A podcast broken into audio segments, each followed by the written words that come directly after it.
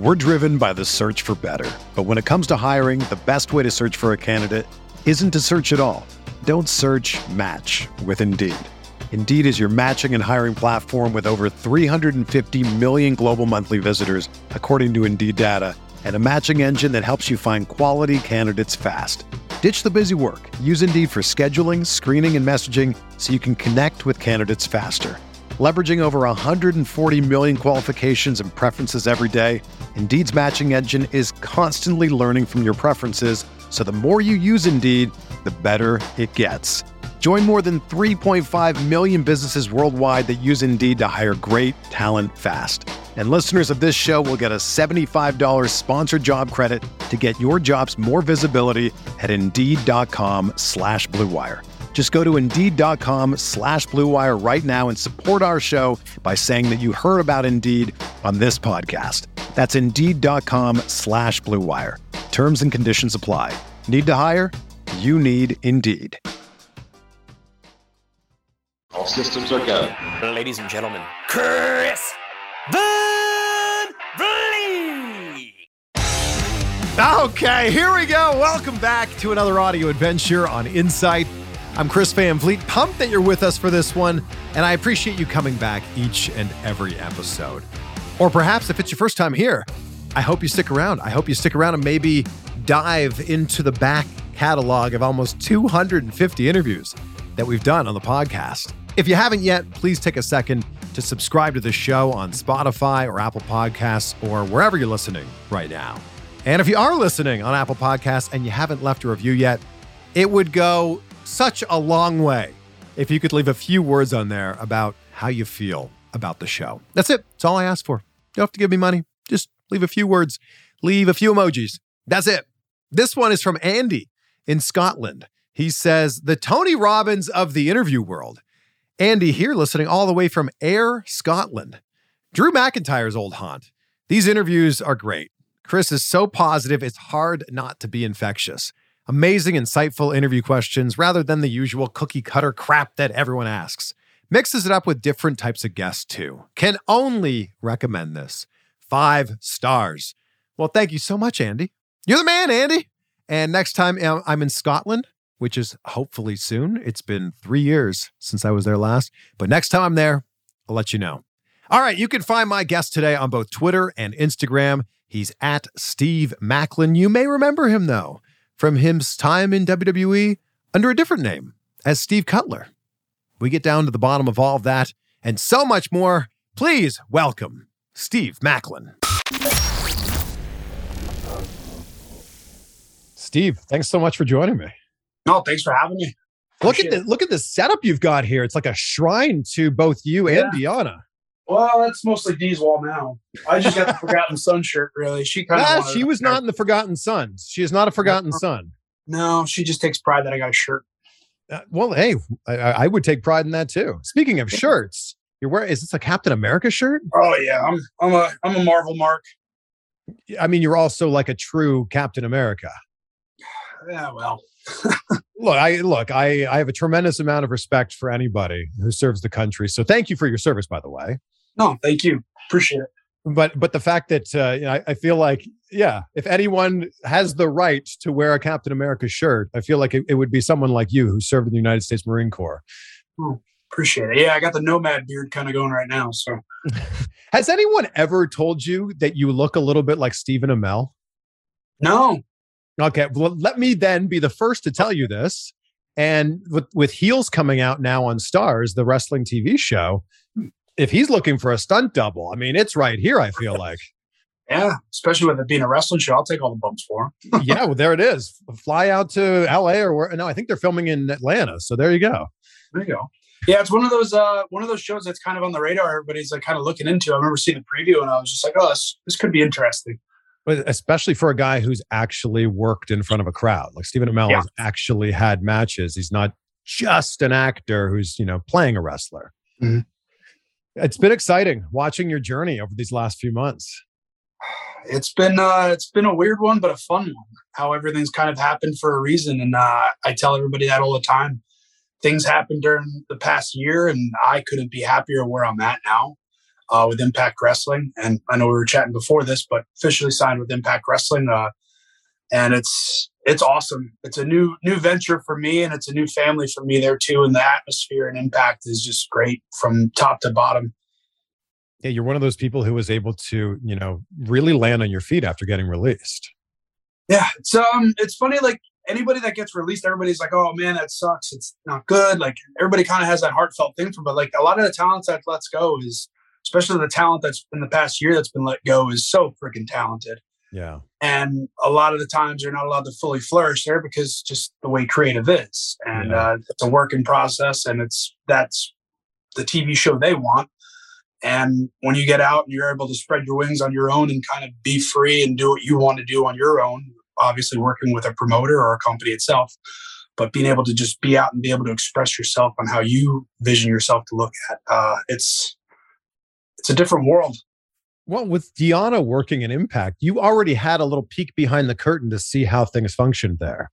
Yeah, so I actually flew in the week that she had Slammiversary, her first match back there when she won the title, and um, that was just kind of cool because I went in for the week. I didn't go to the show or anything, but I just went to get away from Florida in that time. And then a year later, me get let go and just kind of going the same route a week after I got let go, I went with her to Impact Tapings. Not going there looking for a job or anything, but I just wanted to get away. I needed to get away from Florida, right away from the the PC bubble area because you see everybody from work uh, all the time. And uh, we went there, and she said, "Just come to the show." And I was like, "Yeah, no problem." And then just kind of hit it off, just chatting with Dreamer, not even about wrestling or anything, just talking about uh, Giants football and just history of fo- uh, New York Giants football. And it just, yeah, it was a good spot for me to land. And I'm very happy to be there. So, how does the conversation transition from talking about football to talking about, like, hey, I, I think we have something here for you? Um, it really didn't come about at that day. It just obviously word came about uh, towards the company as well. And once they uh, asked me when my 90 days was up on a phone call and email, uh, speaking with D'Lo and uh, Scott uh, D'Amore, that's kind of just how we went about it the next few days after that. And then we just played the waiting game on my 90 days. And originally I was told uh, after Slammiversary I'd be making uh, a debut. And then not even two days after that phone call, they said, Hey, we're going to bring you in before Slammiversary and get the ball rolling early. I was like, No problem. Ready to go to work.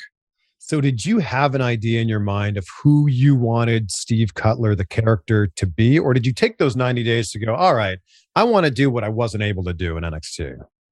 So for me, as Steve Macklin now, uh, Cutler's dead. He's dead and gone now. But um, for Steve Macklin, I already had the ideas of where I wanted to go. And for years, pitching and being in the performance center with the creative process there, being under the tutelage of Dusty Rhodes and Ryan Katz was there for creative. And then uh, Joe Belcastro, one of the head writers, used to come down all the time. And even Paul Heyman. Uh, I always had ideas. I just have notepads and notes on my actual iPhone where I just have all these just old promos, old ideas where I just wanted to put together what I am and how I envision myself. And I pretty much just took a little bit from the Punisher and then just took who I am all into one. And it mixes with the background of being a Marine, taking that dark side of the Punisher and trying to manipulate it into myself and just be me. Uh, that's the fun part is being a character that's just me. I like that we have a cameo from one of your dogs in the background here. Uh, it's just honey. She's just roaming around. Fitz is sitting over I love here. it. This is great. Yeah. This is great. You know, John Cena sprinkled a little bit of like Marine stuff into his gimmick. For Mhm. you, this is authentic.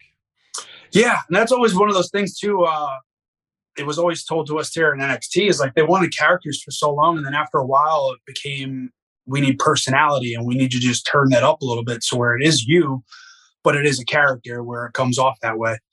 And that was one thing I always took pride in is like just staying true to who I am. Mm. If we go back here, was your first passion wrestling? Was it serving your country or was it something completely different? Uh, well, uh, 9-11 is kind of what got me into uh, pretty much wanting to join. And uh, I was a freshman in high school. And then I think I kind of knew at that time what I wanted to do after high school, even though I wanted to play football. Um, but 9-11 was one of those moments in my life that had a big impact, being a kid from Jersey and being seeing the Twin Towers and everything from those days uh, and watching them fall. And uh, it's one of those things where I kind of knew what I wanted to do and where my calling was going to and I did it. And that was one thing I loved. And uh, it's funny that I have a few friends that were on independent scene wrestling And when I came home on leave one weekend, uh, Darren Young, uh, Fred, now was with one of my buddies, Jared's at uh, one of the hometown bars in East Rutherford at the railroad. And it was just funny. He's like, "Hey, you want to talk to one of my buddies that's in WWE?" I'm like, "Hell yeah!" Like he knew I loved wrestling growing up, and he always tried to get me in a ring. And I just was like, "There's no way I there you could ever make that happen." Like I'm not six three, 255 pounds and above. I'm not Stone Cold. I'm not Hulk Hogan. I'm not like there's no way. And uh, just speaking with Fred, it was just one of those things where he just got that idea in my head. He's like, when you get out, he's like, you're gonna, you'll have a good story. You already have a good story. He's like, just give it a shot when you get out. And if this is something you want to do and pursue, just go all in about it. And one of the few things he did tell me too was never change who you are and uh, just kind of stick to who you are and don't let the business change you. And that was one of those things that stuck with me and still sticks with me now. And then I try to pass that on to people as well nowadays. But um, once I got out of the Marine Corps, I started going to school at Rowan University. Sorry. Me too. This is great. They're playing with the ball. Sorry. They want to be part of the interview too. I know. But but uh, once I was going to school at Rowan University in South Jersey, uh, I was moving back with my parents, and uh, I found the Monster Factory in Paulsboro, New Jersey, and I got in the ring, and I fell in love instantly. Mm. it was just it just was an instant like no matter what, I feel like a big kid every day of my life for what I do. Yeah, and it's the most fun in the world, uh, and it's also I don't know nowadays it's very less stressful. I will say, which is great. But uh, yeah, to answer that, it's just one of those things I didn't know at that time that something I knew I could have done or wanted to do, but I fell in love with wrestling as soon as I stepped in a ring. You know, you mentioned 9 11, and it's crazy to think that's 20 years ago next month. Yeah. So if we go back to September 11th, 2001, where were you and how did that news hit you? Uh, I was actually in homeroom uh, on our way to school. Uh, my buddy Tim, his mom used to drive me to school all the time. Uh, my parents were always working, so they weren't home. So they always got me the ride to school, and we are kind of listening over the radio on the way to school. We got to homeroom. I remember just sitting there, and it was one of those moments where we grew up so close to the city, not even 20 minutes out. Hey, come in. Grew up 20 minutes outside of New York City. Let me get them out of here. Okay. get the ball. Get go. Get. Just a, a, nice little cameo there from the dogs. Yeah. They will fight over one toy if they both have the same toy. They want the other's toy, like normal kids would. but um, yeah, it was in homeroom, and it was just one of those things. Growing up 20 minutes outside the city, and I had a lot of friends whose families worked there, uncles, aunts, and it uh, it really affected that whole area, the whole the country in general, but just anywhere near outside of New York City within that 50 mile radius was just uh, it's crazy. And how did you decide in that moment? All right, I want to do something. I need to make a difference here. I don't know. It was just the time and time. If I could have joined that day, I probably would have at 15, 16. Wow, but yeah, uh, yeah um, I don't know. Can't tell you. I don't know. I grew up in a military family, so it was always kind of bred into me. Uh, my dad was in the army, my uncle was a Marine, and then my grandfather was in the army as well. So it's one of those things. Military was always a just a thing in the household. Watching Full Metal Jacket and reenacting with toy guns in the backyard and playing with my army figures and whatnot outside. And, but yeah, I don't know. I can't tell you. Just something I just felt like I had to do, and I did. Yeah. So growing up in an army family, does that mean you were traveling around a whole bunch as a kid? No, no. My dad got out, my uncle got out, and uh, we were home in Jersey. My grandparents uh, had the house in, in uh, Rutherford. So my dad, uh, I want to say my dad was at five years when he before he got medically discharged, and then uh, my uncle, I'm not too sure on the time of his service. I know he got discharged as well, but um, yeah, different different time. Yeah. So is this for you basically like you graduated from high school and you're like, there's no question what I'm doing next. I know exactly what I'm going to do. I'm going to go enlist. I tried college for a year. Uh, my mom begged me because I was ready to go to the recruiter in 2005. And uh, friggin' uh, Iraq was awful at that time and Fallujah was kicking off. And of course, it was all over the news. So my mom just begged me, please try college. And I did. And didn't like college at first. It wasn't for me and it wasn't what I wanted to do. And then uh, one day I was working at my dad's uh, supply office. He's a locksmith. My stepdad, uh, his locksmith office in uh, Bloomfield, and the recruiter was right down the street. And I, I went at lunch one day, and I just said, "Screw this." I walked in. I said, "I want to leave this date right after Thanksgiving." I was like, "I want to go infantry. Don't need to do anything else. You don't have to sell me on anything because they usually have to give you the recruiting standpoint. Yeah, like, yeah. and it was a very easy process. But it was just for me being an only child was a pain in the butt, just because I had to take the paperwork to my parents, and you have to sign off because technically I'm the last in my bloodline uh, with my name. So it's one of those things you have to sign off as the only child. But uh, my dad, my stepdad knew what I wanted to do, and then my mom just was upset. But it all changed once I went to boot camp and graduated. She saw me in uniform, and rest is history. I, I, you're like the recruiter's dream when you walk in there. You know, yeah, like you're, you're, right. Most of them are like trying to sell you on the idea. You're just like, nope, that I'm good. I know what I want to do. Wow, is Hell Week as crazy as everyone makes it out to be? Uh, boot camp uh, for Camp Lejeune, or not Camp Lejeune, uh, Parris Island. I was a Parris Island Marine. Uh, actually, at Parris Island and then uh, MCRD out in California. Uh, but um, I take more pride being from Parris Island, where the real Marines are bred. Uh, but um, what it, I don't know. Just I kind of went in better shape than I expected, and then I came out out of shape. If that makes any sense because you don't that realize. Does not make think, any sense. No. no, you think like the first three weeks were pretty much more of the physical part of it, and then afterwards it kind of turns into just mostly drill and learning the history, learning how to clean your weapon, taking proper care, and then just pretty much that three month breakdown of boot camp and trying to break you down as an individual and getting you that brainwashed Marine. And are you seeing people all around you just dropping like flies? No, surprisingly, no. There wasn't hmm. that many. And if usually you drop off, you just drop into an next platoon at that time. That's kind of how it works at boot camp. I don't know how it works nowadays. But um, yeah, I expected it to be a lot worse just because, like I said, growing up watching Full Metal Jacket or watching the movie Jarhead, you see like the boot camp videos, and then it just kind of Mothers of America kind of took over a little bit and uh, affected a little bit of boot camp style. So, at what point do you start thinking about what's next after you know serving your country, after being a Marine? At what point during that process? Uh, my second deployment was when I was kind of really contemplating my career in the military. Uh, so I originally enlist, uh, tried to re-enlist with a MECEP package, which was pretty much the cross deck from being enlisted side to officer side. So I would have had my MECEP package in where I would technically go to OCS, but then also go to college at the same time, which would have let me finish my college career. And then if I was going to make a career, be an officer. Uh, but at that time, uh, the tattoo policy wasn't very uh, was very strict. So anything below the sleeve was pretty much denied. So once I get denied that, I just said, all right, screw it. I'll get out and go back to college, make use of the GI Bill, and uh, let's go wrestle. Wow. And then, okay, so then you start wrestling. What are the steps that you start taking there? Uh, I'm very fortunate for the time that it took because uh, I was only training for about a year and a half in when I got signed. Uh, wow. So it's a different world. But I was at the Monster Factory for about a year and a half, and um, Danny Cage got Gerald Brisco in there to do a tryout seminar uh, July of 2013 and uh, you know, July of 2013.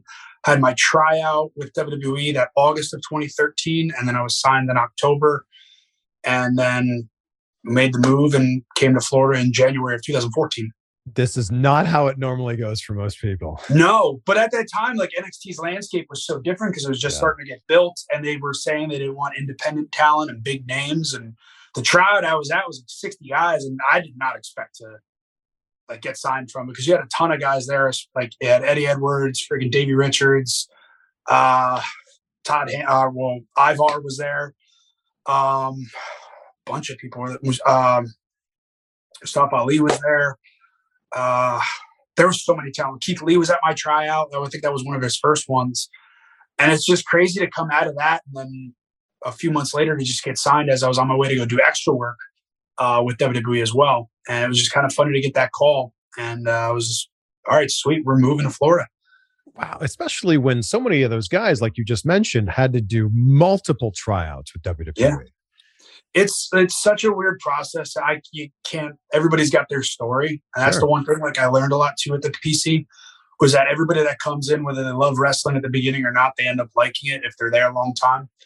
But uh, which you hope they do. Um, but everybody has their different story and i think that's the one thing they're trying to go for as well in that culture is they have so many different backgrounds coming in that that's what makes nxt what it is I mean, you trained at one of the best wrestling schools in the country at the Monster Factory. What did you learn, or like when you went to the PC, what did you have to go? Oh, crap, I need to know this now. It was just getting the experience of uh, working television, obviously, Yeah. and then also getting the actual match and rep experience because I was maybe about 30 matches when I got to the performance center. And uh, I just started right as before I got signed, was just starting to branch out and do independent, like get out of the factory and do independence, mostly in Delaware and uh, Pennsylvania area. I was trying to get my name out there as well for extra bookings. But Brisco told me, he's like, don't take any other bookings. Stay here, work on the basics, just keep doing what you're doing, and I'll take care of you. I was like, no problem. Why wouldn't you listen to that? Like Gerald Brisco telling you to do that, and he's a talent, like one of the top talent scouts at that time for WWE. So it's just like, yeah, yes, sir. Yeah. Was it Gerald Brisco who was the one who really saw something in you, or was it one of the trainers when you went to the tryout who kind of Uh, you caught their eye? I would say Brisco bringing me in, and then uh, even the trainers at that time, like were Billy Guns, Sara Amato was still there at that time. wasn't a full head coach yet, but she was there. Uh, DeMott, um, Norman Smiley was there. Terry Taylor, uh, Steve Keirn was still there. Um, but at that time, like it was just a weird. It was I don't know. I took it all in at first because that magical like Disney, like when you first time you go to Disney, it was like the first time going to the performance. Like, oh wow, this is great. Yeah. And after a few months actually being there, you're just like, oh whatever. but it's also, you know, with your background and going through boot camp, th- there's no way they can break you. You know, I've, I've heard that the first few days or weeks at the PC is just like, you know, intense cardio workouts. You're probably just like, oh, this, this is it. Ah, It's easy. I would say the tryouts were a lot different during the DeMott time compared to the Bloom time, but they're still very uh, strenuous in the body, and uh, they're very they they make you want to get after it. Yeah. Yeah. So uh, uh, when did you start to craft your character there? Uh, early on, I kind of was just being me, and that's the one thing Dusty wanted to do. A lot of times at promo classes, because that place was they had promos Monday, Tuesdays, and Wednesdays, and I went to every one of those. I only would cut Monday, Tuesday, and then like the higher classes, like whoever was on TV was there on Wednesdays. So you just sit and watch and kind of learn. But then it's kind of funny to see from the people that were on top in NXT when I first got there to where everybody is now, where most aren't even with the company anymore, or some are like on top still. So it's kind of crazy to see. But um, for me, crafting the character was kind of just getting in the mirror room and just kind of going to movies and watching movies and picking pieces and seeing what works. And the one thing I was trying to do for a while was America's Greatest Son, where I was just pretty much just being a naive, cynical veteran, pretty much going the heel route of, uh, oh, you want to thank me for my service now? That's cool. And uh, just just being an ass. Everyone loves playing the heel. Oh, being a heel is the best thing in the world. Comes natural. Yeah. So uh, who came up with the name? Uh, for Steve Cutler uh, at that time, it was lists, and Byron Saxton at that time was in charge of in the office of getting everybody's names together. And uh, I remember turning in like 50 names, three multiple times, so three different lists. And then the final list that came back to me had uh, Alton Wolf, was A L T O N Wolf with an E, or Steve Cutler. I was like, I'll take Steve Cutler. It's got my actual name in it. So Wow. What? So those names, I, I obviously, you know, after 50 tries, those that's what you guys came up with. What was your like? What was the top of your list? What was the name you really wanted? I don't know. I want to say Duke something was up there. I, I love the name Duke just because I was thinking G.I. Joe and just comical stuff. But then, like, after a while, once Steve Cutler came back, and one of my buddies told me, he's like, just put like your name, whatever your name you want to have fit you, put in a name of like a Bret Hart, Stone Cold, Shawn Michaels, put your name in there between that, and then like keep going with other names too, Hmm. of like Undertaker. And like, if you see that on piece of paper, does it fit? Like, Hmm. That makes any sense. Yeah, yeah, totally makes sense. So it's like, yeah, Bret Hart, Stone Cold, Alton Wolf, Shawn Michaels. Like, it's like, ah, it doesn't kind of ring. Yeah. so it's just like you try to find those names that like you want something to like kind of last a long time. And as a lot of people think of generic names as being generic after a while, like John Cena at one time was a generic name, and then it Yeah. became a household name, and then the company's name. Yeah. Well, at that time, almost 20 years ago, there weren't a lot of people who had normal names. Kurt No. Angle, Randy Orton, Bret Hart, there weren't many. Dave Batista. Uh, he wasn't Dave Batista. no, he was just Batista. And they spelled his last name differently. Yeah, so it's it's it's yeah, it's different times, and I don't know. I think more of the, like I said earlier, like towards characters now, everybody wants to be able to relate more. So Yeah. having a regular name kind of I think fits better than some over the top gimmick. Well, the name you have now works perfectly.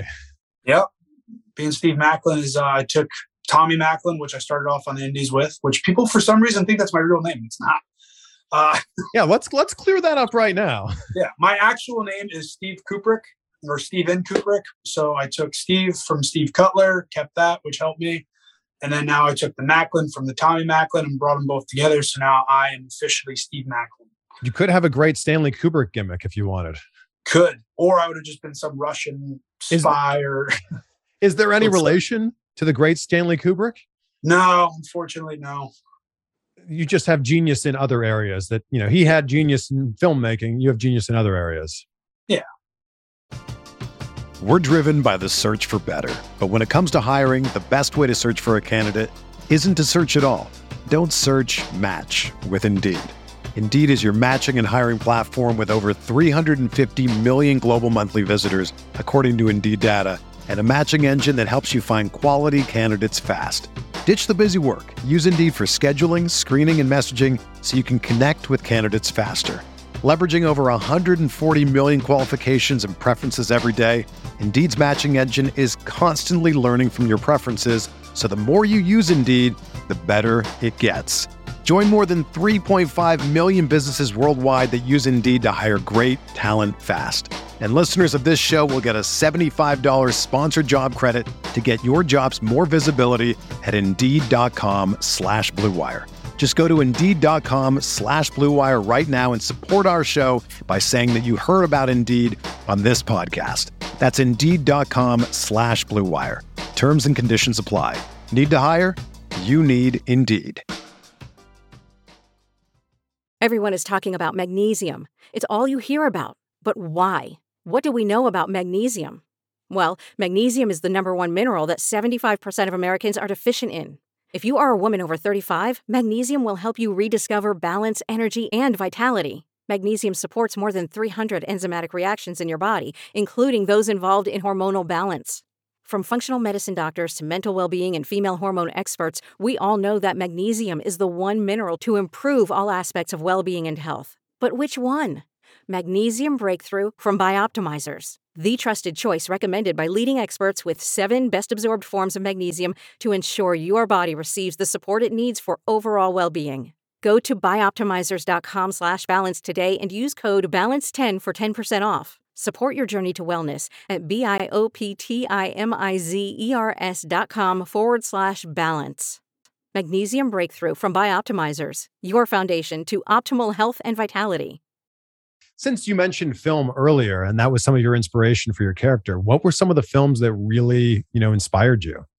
Uh, well, like I said, watching Punisher and just kind of taking ideas from the shows. Like now it's like Marvel. Like Yeah, Marvel okay. is my go-to on anything wrestling related for how they kind of, if you watched it from the first Iron Man all the way through now, and even the shows that are coming out, how they just have the writing is just layers and layers of different characters, introducing a character here in this story where it's technically five years ago, but now we have to go back to the present. And I I love that because it's it's pro wrestling. If you think about it. I watched a recent interview with Jon Bernthal, and he was talking about how like deeply he dove into the character of the Punisher. And I feel like, I mean, how could you not be inspired by that?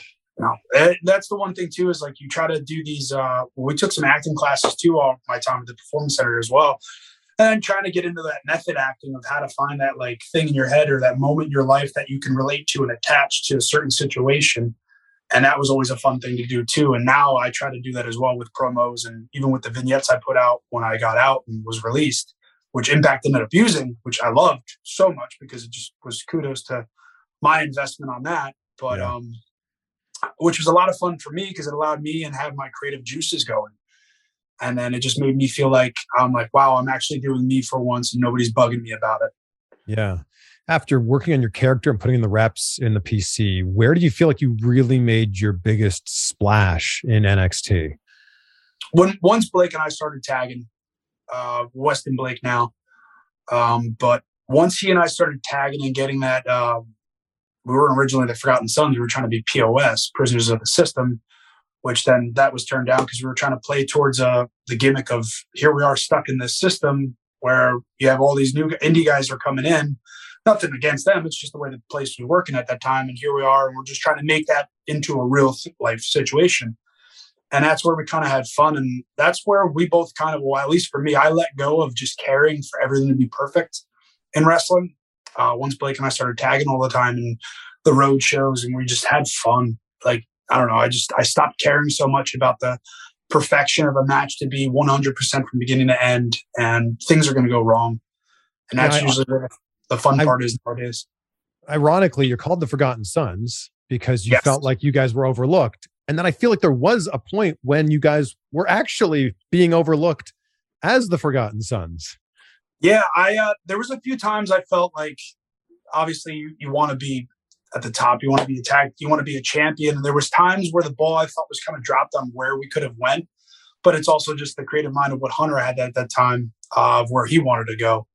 Uh, especially like the the Dusty Classics we had against Aleister Black and uh, Ricochet. Did it make sense for them to go over at that time? Probably, but at the same time, I didn't think so in the booking standpoint, just because you knew they just got called up. That news came out like a week prior, so now they're scrambling for that, and then they go to the finals just where they're going to have a great match with the War Raiders at that time, or the Viking Raiders. Um, and they went out and killed it. But at the same time, you could have just built another team with a team that's so high up on the friggin' card as a tag team as the War Raiders, and they get called up like not even the next week either. And it's Mm. just it's insane. But that's you can't control that. How did it go from being a tag team to being a trio and adding in Jaxson Ryker? Uh, I'll blame Steve Corino for that one. Um, we were on a live event. I want to say it was in Maryland, and uh, we or either Maryland or Pennsylvania, one of those two. But uh, we just randomly had to do a six man, and it was great. We came back, and they said, "What do you think?" Like Corino was like, "You guys kind of all three look good together. He looks got the beard. He's kind of grungy looking." Okay, cool. When we got back to TV uh, the following week for tapings uh, with NXT, and uh, Hunter said, "Hey, we're gonna go with this." Okay, whatever you say, boss. no problem. And then, so that's it. It just like that, just Yeah, changed overnight. yeah. And then uh, we took a little bit more time to wait to get debuted, and then we debuted against the Street Profits. And uh, was that October? I've, i my years and time frame now is so so gone on that end. But we debuted in like uh, September October time frame that year when we became the Forgotten Sons. I talked to Wesley recently. He was on the show a few weeks ago, and he went into pretty deep detail about the tweets that Jaxson Ryker sent. What was Mhm. your opinion of those? Uh, well, to be fair, like when I got the texts from everybody of what was going on, uh, we were literally walking the dogs, uh, and it's just a it's a crappy situation because that's just the way the world is now, and how you view things and what you say is gonna either offend somebody or not offend somebody. And in that situation, he can have his viewpoints on the world, and that's why Blake and I distance ourselves very quickly because we don't feel that way. Um, nothing against him. He's allowed to say what he wants to say. He's a free man, and that's the point of social media. You can say what you want to say, but obviously, in today's cancel culture of the world, things don't work out that way. Um, do I agree with everything he said? Not at all. Um, but I also stand on the way I feel, and that's why again we distance ourselves quickly. And it's a situation I look back at now that kind of sparked to where I am nowadays, and I at the time I was angry. Now I can care less because I'm a lot happier and a lot freer. It seemed to be such a momentum killer. Like things were going so well for you guys as the Forgotten We were- Sons. We And- were about to win the tag titles. You were about to win the tag titles. Yeah, we were about to wrestle with New Day in a good little program, and it was going that way. Wow. So Blake and I would have been the SmackDown Tag Team Champions at one point, and well, what could have been? But it's just unfortunate that something that had nothing to do with your current storyline, nothing to do with your current characters, affected your characters. Uh, round down range, you can't do anything about it. Yeah, I guess that's it. Yeah, uh, but I also, how how did you guys get released and he didn't? Couldn't tell you. I don't know. But you know, circling back to what you said at the start of this, everything happens for a reason, and you know, it Yeah. might have been super frustrating at the time to deal with you know, that situation with Jaxson or to deal with the release, but things are going pretty well for you now. Yeah, I can't complain. Like, granted, like the best part about with WWE is you're in WWE, and I always wanted to be a household name, and I thought I would have had my career there. And you look at sports across the board now; everything's a business. The loyalty and anything is gone. Uh, it's all business and it's all numbers. Um, so it's one of those things where at that time I would have loved to have stayed in WWE, made a career in WWE, and who wouldn't want like because I grew up loving WWE. But now, like I see the brighter picture, and I've seen the corporate world of what it is, and and especially in pro wrestling nowadays. But for where I'm at now, I'm extremely happy in Impact Wrestling. Couldn't be happier, and it's it's fun too to have more of the creative input on my end as well. Yeah, feels like you can be whoever you want to be with your character yeah. Impact. And that's the one thing too. Impact is very big on the characters. They're very character driven and very story based driven. Granted, WWE and NXT are, but I just think Impact kind of sticks to those stories a little bit more that longer at least too than uh, for what's going on with uh, current products. There's so many talented people there too. So yeah, from from top to bottom, like, I know. funny, like to from when I even got there, Deonna's like, "How do you know all these people?" I was like, "Well, half of them I've either worked with before, they've been in NXT, or I've done their tryouts." So it's kind of like funny to like everything's just full circle in pro wrestling. You the same people you're meeting on the way up are the same people you meet on the way down and back up again. So who is it that you want to have a match with and show the world, show the Impact fans what you can really do in the ring? Uh, currently, right now, my goal is the X Division Championship, and uh, holder of that right now is Josh Alexander. Uh, really looking forward to something down the road with him, possibly if he actually wants to step up. I keep telling him on Twitter, say when. Uh, but uh, right now, uh, my, my, eyes are set on Petey Williams. Uh, he wanted to kind of get involved in some of my stuff uh, with what I wanted to do, Trey Miguel, but um, he just couldn't leave it alone. So that's why I came out at homecoming and dropped him on his head. is the goal, you know, maybe two years from now, three, five, whatever it is, you want to hold a world heavyweight championship? That's the goal anywhere. Yeah. If you're if you're not in a in the business to be a champion, I don't know what you're trying to do. Yeah. Also, you got to hang it up next to Deonna's behind oh, yeah. you. Though. I got. She's gonna be. She's well. She's down in uh, Triple Mania. She's gonna out friggin' class me probably here soon with two. yeah, she's she's had a, a, heck of a run over the last. She's killing so. it. She's another one of the talents. Like I said, everybody that gets let go, it's just crazy what you see them do and how you land on their feet. And that's also, I think, a testament too to the people that are like go and what they do afterwards nowadays. And she has just been killing it. And I'm so proud of her every day. She just she busts her ass. She always has, and it's you don't see a lot of the behind the scenes. I don't think fans realize that too, but she just she works her ass off every day. How did you guys meet, by the way? Uh, our time in NXT, uh, and then we just kind of hit it off. And uh, she lived one apartment above or uh, below me in our old place, and then uh, yeah, just kind of got together. Is this the apartment building where like literally everybody from NXT lives? No, you know the no, one, you know the one I'm talking about.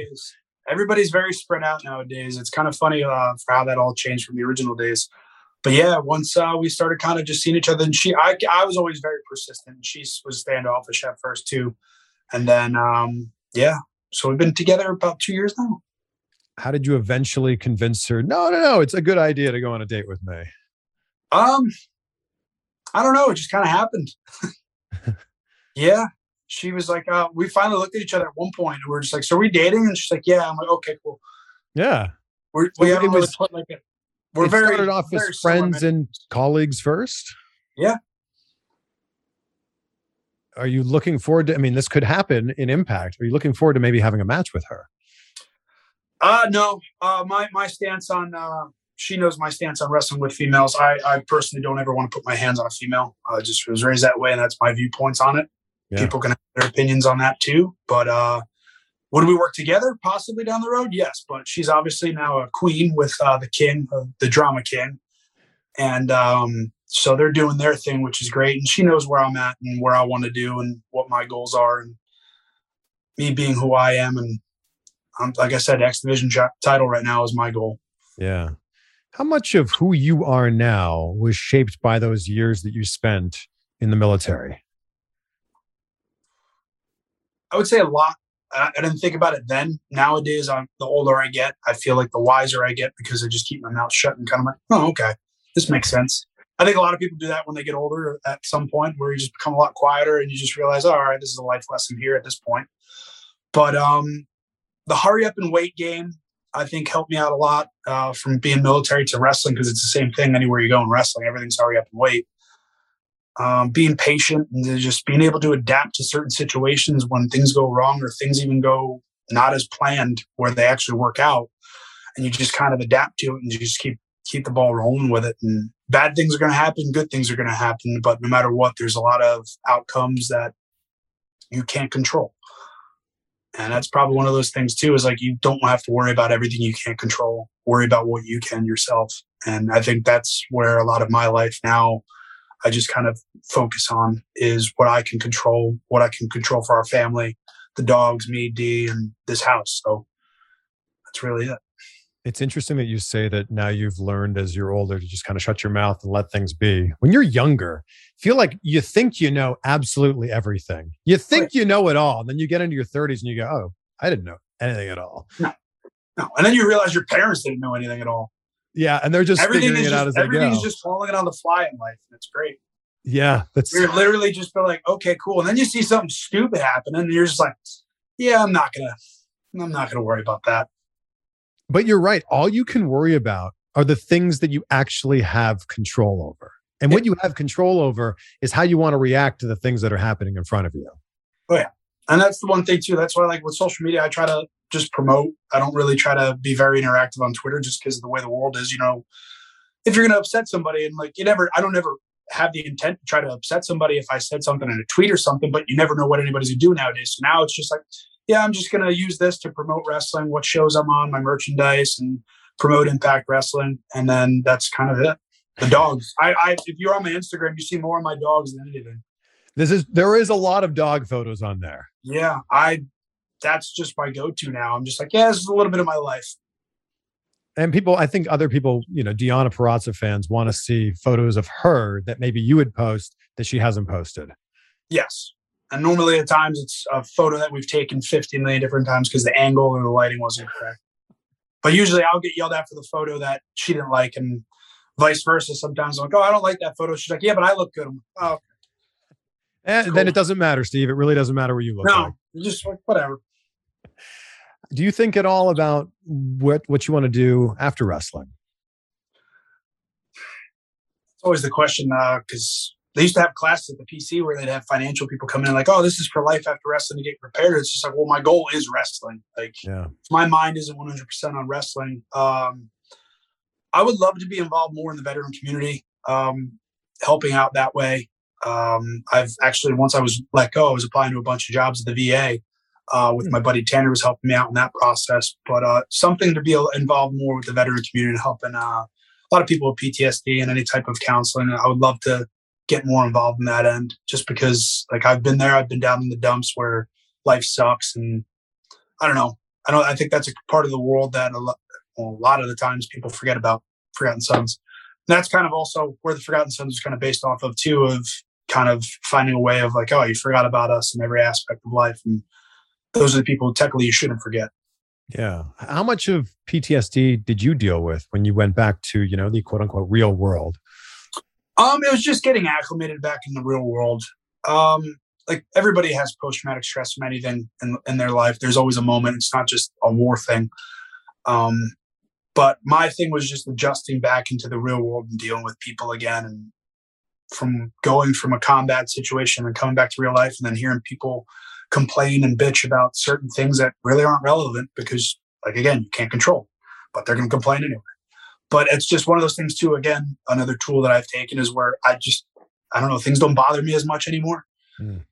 um but yeah i had my moments. I still i think i still have my moments here and there but like that's where i text my buddies. I, I two of my best friends barry and rains we text constantly or call constantly. And then even just talking to dee she's the first person in my life i've been able to just kind of just chat with. And she's open ears with everything. And she'd be like you want to talk about it no i'm just letting you know i'm not in a good mood yeah. I I certainly can't relate from a firsthand perspective, but I've heard that when you come back from combat, it's a big adrenaline adjustment. Is that accurate? Yeah, it is because you had that adrenaline dump all the time. It's like that's why I think that's why I also loved wrestling. Yeah. I fell in love with it. Like anytime I perform, like my adrenaline's through the roof, and I, I'm up till three, four in the morning, and trying to come down from that high of that adrenaline rush for like being in front of a crowd and having fun with it but um, it's just getting that excitement again. And I think that's one thing wrestling helped me out too. Once I got into wrestling, Um, it took my mind off of a lot of other things and just gave me life again and more of a purpose once I was out and it was fun. I mean, if wrestling was the thing to take your mind off of everything, how did you handle when when things really hit hard with COVID and you weren't on the road like you were normally on the road? How did you deal with it? Uh, I just kind of went with it. Again, can't control it.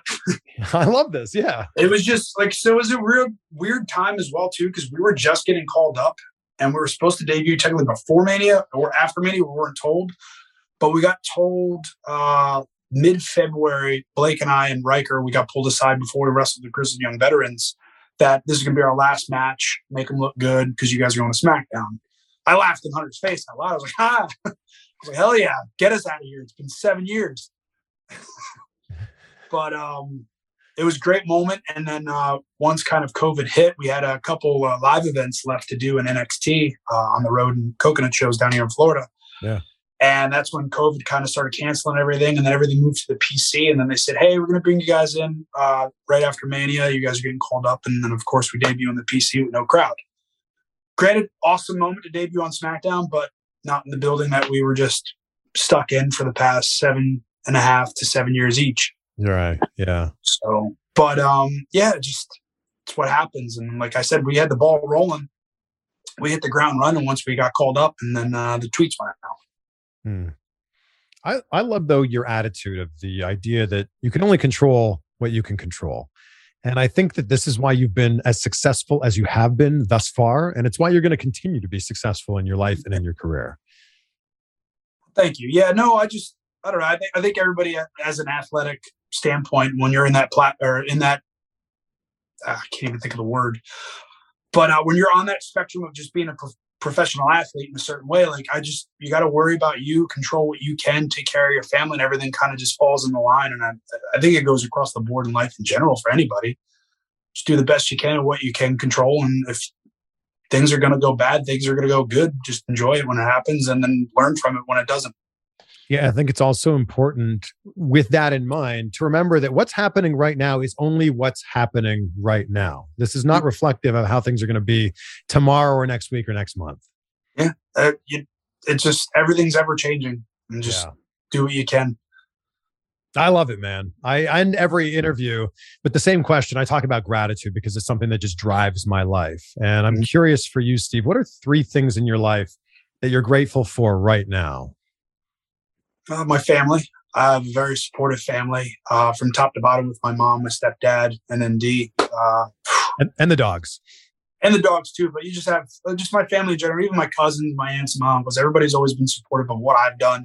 And they knew what I wanted to do as being a professional wrestler. And once I started doing it, they just said, You're all in on it. Just keep doing you um, that's definitely number one is my family. And then I'm grateful for my house, uh, for my time with WWE to be able to afford the house that I live in and Deonna and I live in and take care of it that way. Um, and just wrestling in general. I'm very grateful for professional wrestling. It's, it's again, paid for my house. It's paid many things forward in life and then many things it's given me. And I try to give back to it so much as much as I can. Anytime I'm out there performing, I try to be the best that I can be. Well, I'm so excited to see what's next for you in Impact. I think that, ah. I mean, there are endless possibilities for you there. There's a lot of people there I'm, I'm, looking forward to working with too, and that's the one fun part is it's a new roster. The roster again from top to bottom is so damn talented, and like even if you look around at it too, I was having a conversation with somebody there the uh, the last tapings, and it, they even said like this is the first time looking at impact from top to bottom where it looks like a professional wrestling show with the way everybody looks. Everybody, everybody presents themselves as a star. Everybody it just everything is i love it there. I can't there's not one complaint in me about it of being there and the atmosphere that it has and it's just a good where everybody wants to go out kick ass everybody look good at the same time and put on a great show. Love it. Steve Thank you so much. This has been fantastic. No, thank you, Chris. This is great again. Hopefully, we get to do it again soon. Let's do it in person next time. That'd be great. I would love Done. to do it. More more in person interviews are better than Zoom. Oh my gosh, you're telling me. Yeah, awesome. Thanks, man. Thank you. Well, there we go. I hope there was a nugget or two or multiple nuggets that will stick with you from that conversation. Big thank you to Steve for joining us on the show. Big thank you to you for deciding that this was the podcast that you were going to listen to today. Could you do me a favor and check right now to make sure you're subscribed? Because I don't want you missing out on any future episodes. And share this with someone who you know will love it. Take a screenshot, tag us on social media. Steve is at Steve Maclin. I'm at Chris Van Vliet. And as you know, we end every episode, every interview asking my guest to list off three things that they're grateful for. And that's how I start and end every day. And the idea here is for you to hopefully start thinking in that way. Man, if, if these people can be grateful for these somewhat simple things in their life, man, I can also be grateful myself. That's what I'm thinking here. And I think this quote from Oprah Winfrey says it best Be thankful for what you have, and you'll end up having more. If you concentrate on what you don't have, you will never, ever have enough. Be great, be grateful. We'll see you on the next one for some more insight.